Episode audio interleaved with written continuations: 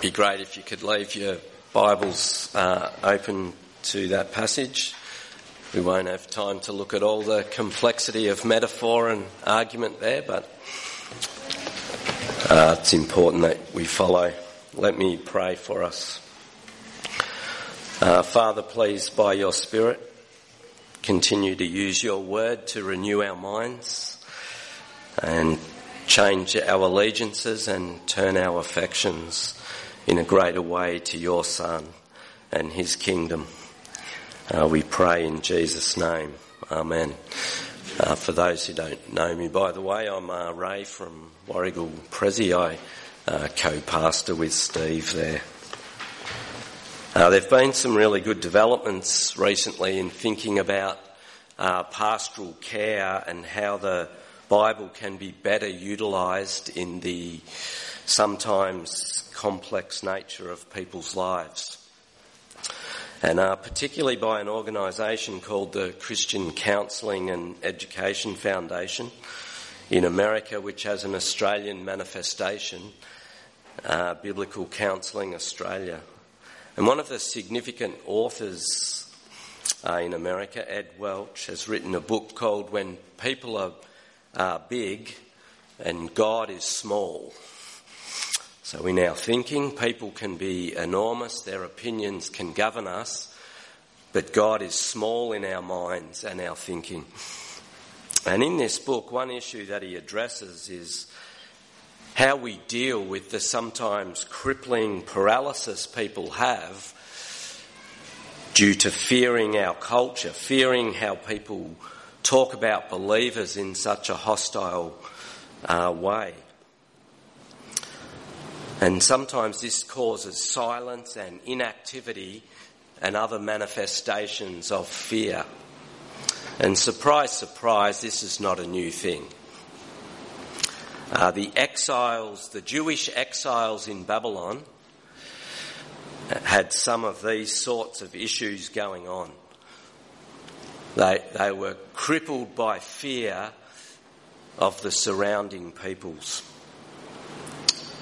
And so we need to remember again that the essential background to this part of the Bible, Isaiah 40 to 55, is the exile of the southern kingdom of Israel to Babylon in 536 BC. Now, as you could imagine, put yourself in their shoes, this exile to Babylon caused a massive crisis of faith uh, for Judah and the people of Jerusalem. In the face of the destruction of the temple and the city of Jerusalem, the removal of the people from the promised land, and the decimation of the house of David, how can Yahweh's purpose to rule the world through the Davidic king and bring blessing to the world through Abraham's offspring, how can that be taken seriously anymore? It seems to be in tatters. It seems that God's word has in fact failed. One of the problems facing Israel too is the argument that the gods of Babylon are more powerful and wise than Yahweh, the God of Israel. Otherwise, how could Israel end up in Babylonian exile? See, in many people's minds, this is the only reasonable explanation that Yahweh lacks power and faithfulness and wisdom, and he's not the God that he claimed to be. He may have achieved the exodus from Egypt, but that was centuries ago. That's history. So Isaiah 40 to 55 is written for the benefit of those in Babylonian exile to demonstrate why the exile happened and to present the way forward for them. Uh, and this way forward is that there will be a new exodus from their slavery. In the original Exodus, Yahweh saved Israel from Egypt through the wilderness to the promised land. Now he's going to do it a second time. But this time, his means of doing it will be the pagan Persian king Cyrus. But the question that we're left with, and that Isaiah really wants to address, is did the exile change anything?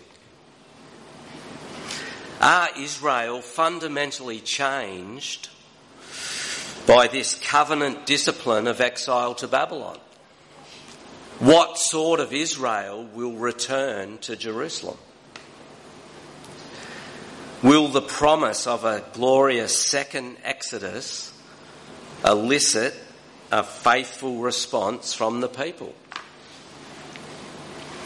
So, at one level, Cyrus the Persian will bring about this new Exodus in the sense that he will deliver them from Babylon, return them to the land physically, but that is not the main problem. The main problem is that Israel, as God's servant, are still blind and deaf and committed to human wisdom and are unbelieving in Yahweh and His Word. And that's always been the problem. And for this problem or slavery, someone much more than Cyrus is needed. And so we have been introduced to this ambiguous figure in these chapters, which Steve would have drawn to your attention again last week. And this figure is the servant of Yahweh, otherwise known as the suffering servant, who is portrayed as Israel, but as Israel should have been. And this passage today is sandwiched between the final two of the four servant songs. And the, so the final verse of chapter 50 is quite telling uh, concerning the state of Israel. It says, if you want to walk by the light of your own fires, then be prepared to be burnt by those fires. That is, if you prefer the light of idolatry and its sacrifices, then you'll reap what you've sown. The gods you have chosen will be your reward. Now, the popular Irish band U2, one of their most well known songs, One, has a great phrase in it. It's not about idolatry, but it could be. It says this Did I ask too much, more than a lot? You gave me nothing now it's all I've got. That's idolatry. That's what happens when we forsake Yahweh and turn to gods of the imagination. So now, chapter 51, verses 1 to 8, contrast with those who, who light their own fires, who make up their own gods. And now this chapter begins by addressing a believing remnant, which is evident in the first phrase, Hear me, you who pursue righteousness, you who seek Yahweh. And this phrase, hear or listen, takes us back to the original covenant God made with the nation of Israel at Mount Sinai. In Deuteronomy, Israel are told, Hear, O Israel, Yahweh your God is one. So, what should these, those exiled believers do? Well, they're told here look back to where you came from in the first place. The origin of your existence as God's people, still verse 1. They should look back to Abraham, their forefather. Remember, they feel like a vulnerable and despised minority whose existence is, in Babylon is precarious. So they should remember that Abraham was one old man and Sarah apparently way beyond childbearing. And God made this promise that he would be many. And he made this promise against the backdrop of the original Babylon, the Tower of Babel. Abraham was the answer to humanity uniting against Yahweh as they spiraled downward in their sinfulness. Yahweh would create one nation of people who would uh, believe and trust in him. And God did make Abraham many. And verse 3 Yahweh is going to restore Zion again, such that it will be as Eden, the original holy place where he dwelled with his people. So Yahweh has done all this before, he's quite capable of doing it again. And we see verses 4 to 6, the goal of all of this, because there's a much bigger picture at stake here. The goal is true and permanent righteousness will rule all people.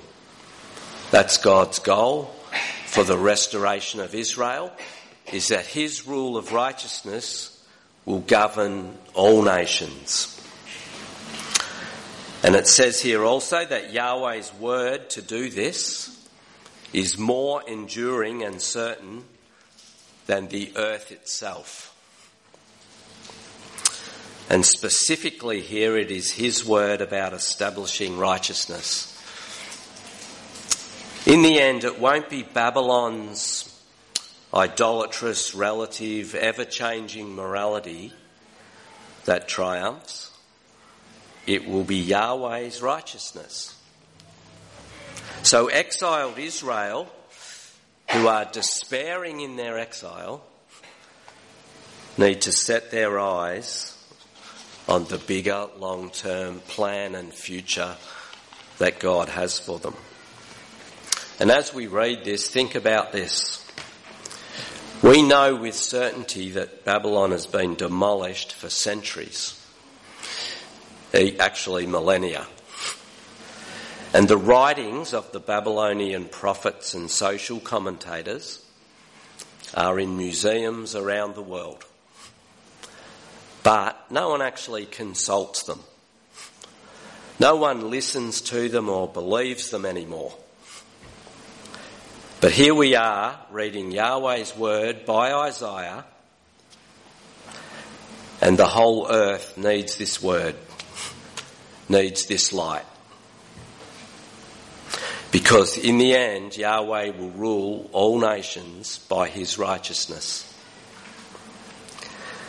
And some of these phrases here go back to Isaiah 42, where we were introduced to the servant of Yahweh by whom he will achieve these things. Woven into the fabric of this passage is that the servant of Yahweh is fundamental to the accomplishment of these seemingly impossible outcomes. And verses 7 to 8 present the challenge for God's people, which is to determine which side they're on. Who, who do you identify with here? And that's why they're commanded to not fear the scheming, the mockery and despising of the people around them.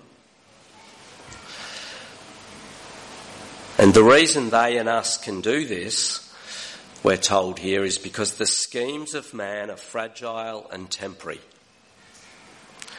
Whereas the other side of the coin is that his righteousness is forever. See, what will our current cultural fads now look like from the perspective of a hundred years? And even more importantly, from the perspective of living under the uncontested rule of Christ. It's all going to change, isn't it? And again, this uses the language of the servant songs. The righteous remnant in Israel are inseparably identified in the righteousness of the servant.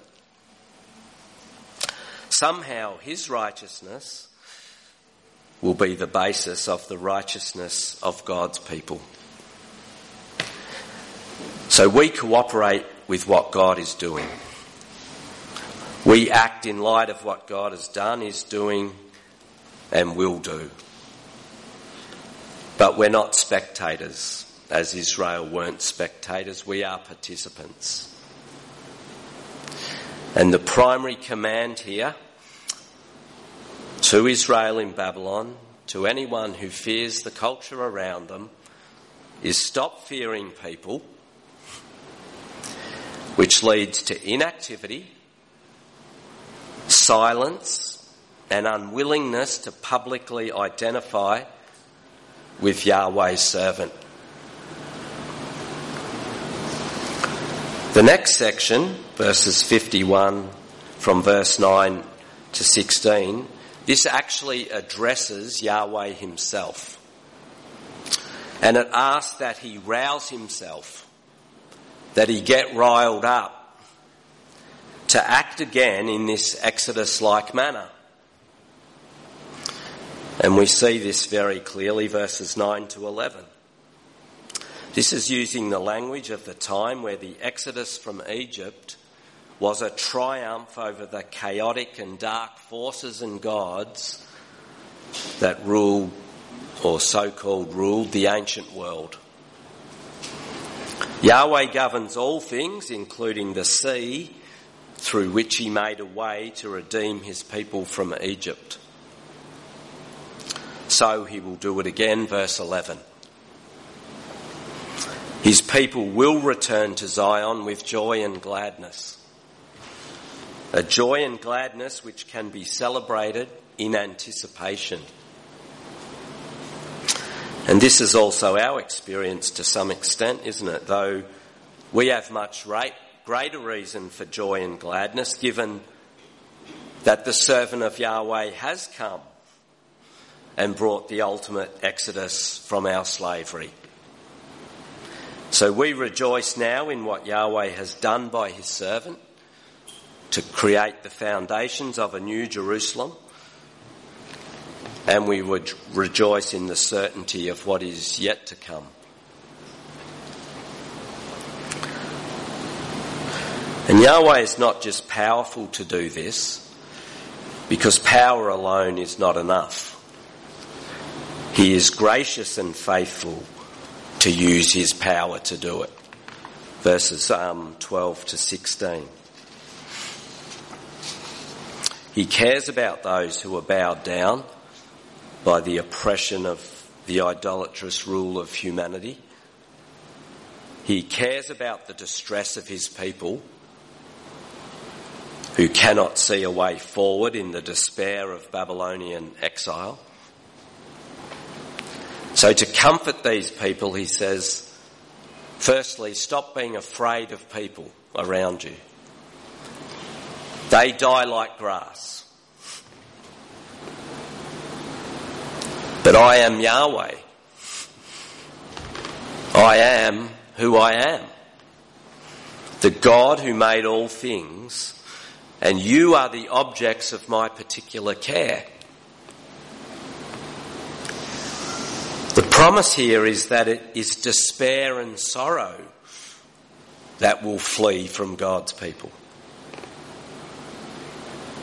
There's no possible way His word can fail to bring about the gathering of His people to this new Zion. The fundamental problem here is that they have forgotten who their God is. They've been deceived by the superficial appearance of culture and human boasting. And you could imagine the taunts, couldn't you, from the Babylonians? Oh, your God's useless. That's why you're here, being subject to us.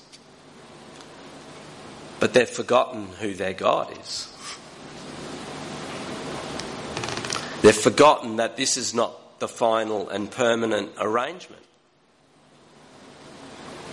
And the rest of this passage from 17 to the end, verse 17 to the uh, end of 52:12 addresses the people themselves who belong to Jerusalem as their true home and it addresses them particularly concerning how they need to respond to this.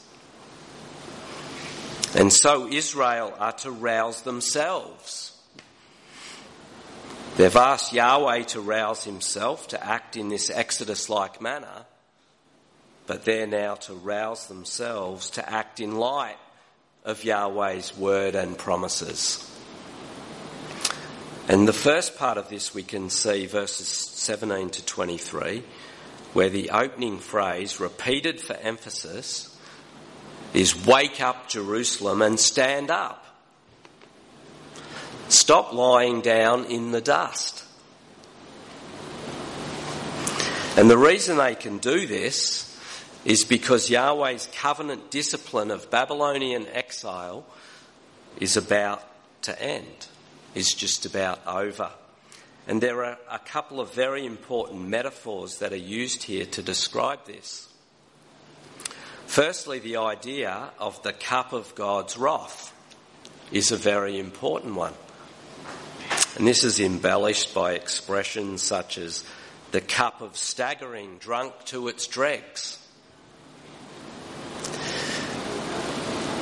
The idea is that God's anger against human offensive uh, wickedness and evil is that God's anger is like a cup that's poured out and it causes people to stagger under its weight or effect. We all know alcohol affects people. Well, the cup filled with God's anger affects people. And it manifests in things like destruction, famine, sword, despair. And there are, what's emphasised here, verse 18, is there's no human means to escape this cup. If you do think you can, get advice from Jonah. See, if Yahweh is against you, There's no escape from that. Another image, verse 20, is an antelope caught in a net, which represents the fear of being trapped by people of destructive intent. It brings on a faint hearted paralysis at the might of Babylon. And again, this cannot be disconnected from being filled with the anger and rebuke of their God. But, verse 21 to 23, there's always a but in the Bible. Gloriously described here is the removal of this cup from Israel and the removal of its consequences. This is where, why those who belong to Jerusalem can wake up and stand up because that cup is now taken from them. There's no human possibility to escape this, but Yahweh Himself will now remove it. Because verse 23, this is one of the many things, or describes uh, one of the many things that Yahweh does for his people, which is he pleads their cause. He acts for them in some sort of legal sense. And verse 23, like in the original Exodus redemption and the removal of wrath from Israel, it will mean that it will be expressed against those who oppose God's people And what is explained here is vitally important for understanding Jesus in the Garden of Gethsemane. What did, what did he mean when he prayed, Father, take this cup from me? Well, he meant this cup of Isaiah. He meant the cup of God's anger from which there are no human means of escape, which is the cup that he took on himself. Because there was no other way, which is also what he prayed, isn't there? If, if it be your will, take this cup from me, but your will be done. And it was God's will that he bear this cup for us. See, it's no coincidence that this whole passage is sandwiched between the final two servant songs. The suffering servant will take this anger on himself. And as you'll see next time, we will wrongly initially interpret this as this servant being stricken by God for his own vile sinfulness. But Isaiah will teach us that it's not. That in reality he was wounded for our transgressions and crushed for our iniquities. So if Yahweh's cup of anger is now emptied, what happens next? Verse chapter 52 verses 1 and 2. You get up and go back to the holy city. Again, Israel are told to awake. Get up. But this time not to awake and stand, but awake and put on strength and garments suitable for the renewed holy Jerusalem. Ultimately, this Jerusalem will be free from the unclean and the idolatrous Gentile.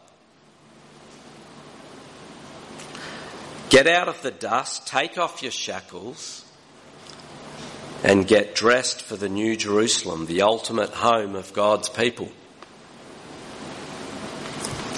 Then verses 3 to 6, two things are rectified when this new Exodus takes place back to the holy city. Firstly, verses 3 and 4 they were sold into slavery for nothing.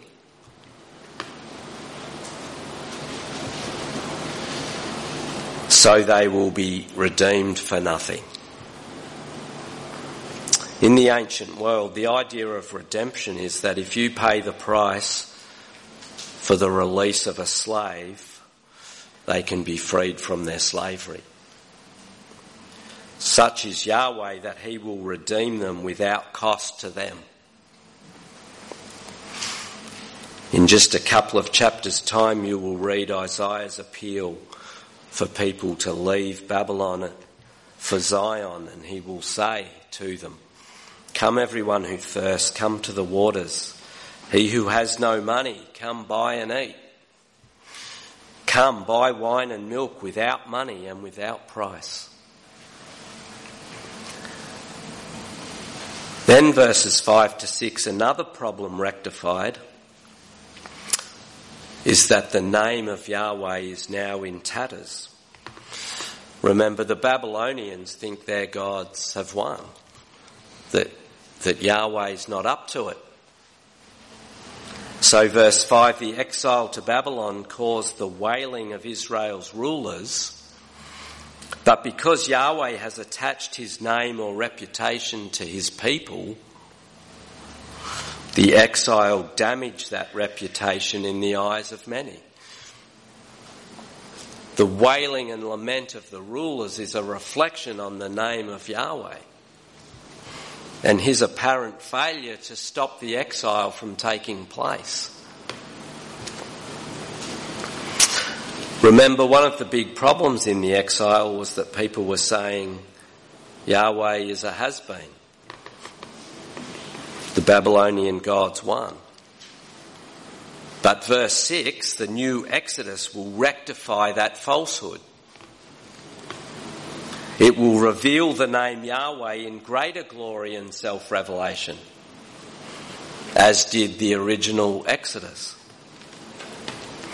So verses 7 to 10 describe this return to Zion and what it means. And firstly, verse 7, it is great news. It is literally the gospel. Beautiful are the feet on the mountains who bring the gospel. The idea here is that this great news is being faithfully announced by a herald as he runs to the city where the watchmen see him coming and receive this gospel, this good news. So, what's this gospel or great news according to Isaiah? It is that Yahweh has bared his holy arm to bring salvation, redeem his people in a new Exodus salvation from Babylonian exile to return them to a renewed Zion. And there's a tension reflected in all of this. Yahweh will act in his Exodus power, but in believing that, Israel need to act accordingly.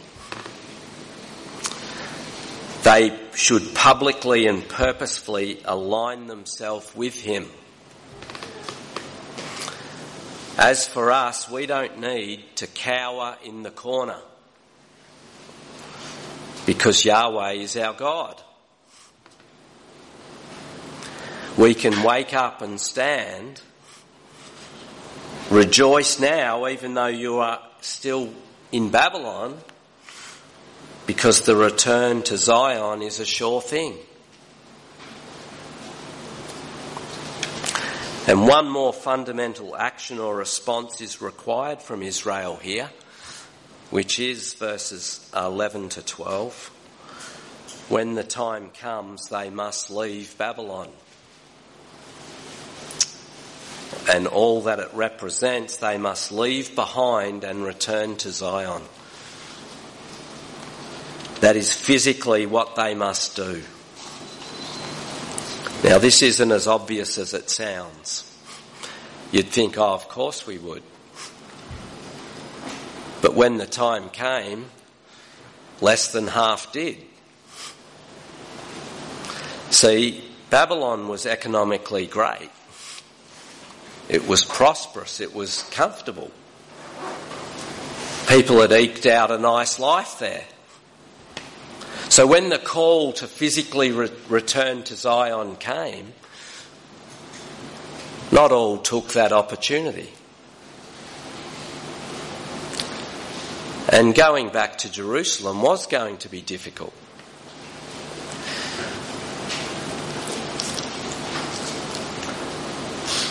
But the logic is, of course, that if this is all true, that Yahweh's word is faithful, then the only choice is to leave Babylon for Zion. This, this is like the implication of these truths. Go back and be part of the Zion rebuild because this is where the ultimate future is. See, anyone who knows about investment does that, don't they? They look where the future is and invest in it. Where's the future? As a pastor, my fellow pastor in at Druin Prezi said at a service recently, your future in this world is a very small room next to very quiet neighbours on the outskirts of town. Think about it.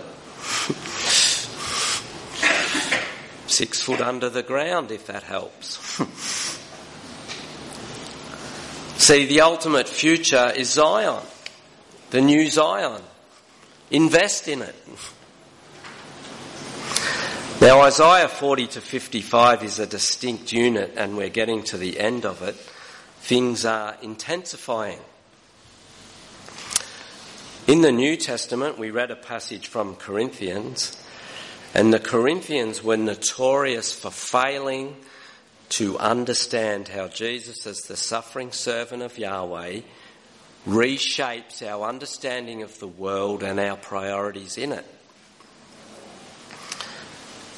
And how the gospel helps us see through the culture in which we live. What the Corinthians were doing was trying to do what many people, many more people now are trying to do, which is interpret the cross, interpret the suffering servant who bears the wrath of God, and interpret his word by the culture. And to this, Paul says, Depart Babylon. See through the superficial claims and temporary grandness of culture. The Lord Jesus Christ is the centre of the universe. That is where the future is. So if you want to know God in all his glory by the name Yahweh by which he revealed himself, then look to his son who wrought this extraordinary new Exodus salvation that delivers us from our enslavement. And he did this by taking on himself the cup of anger that was ours.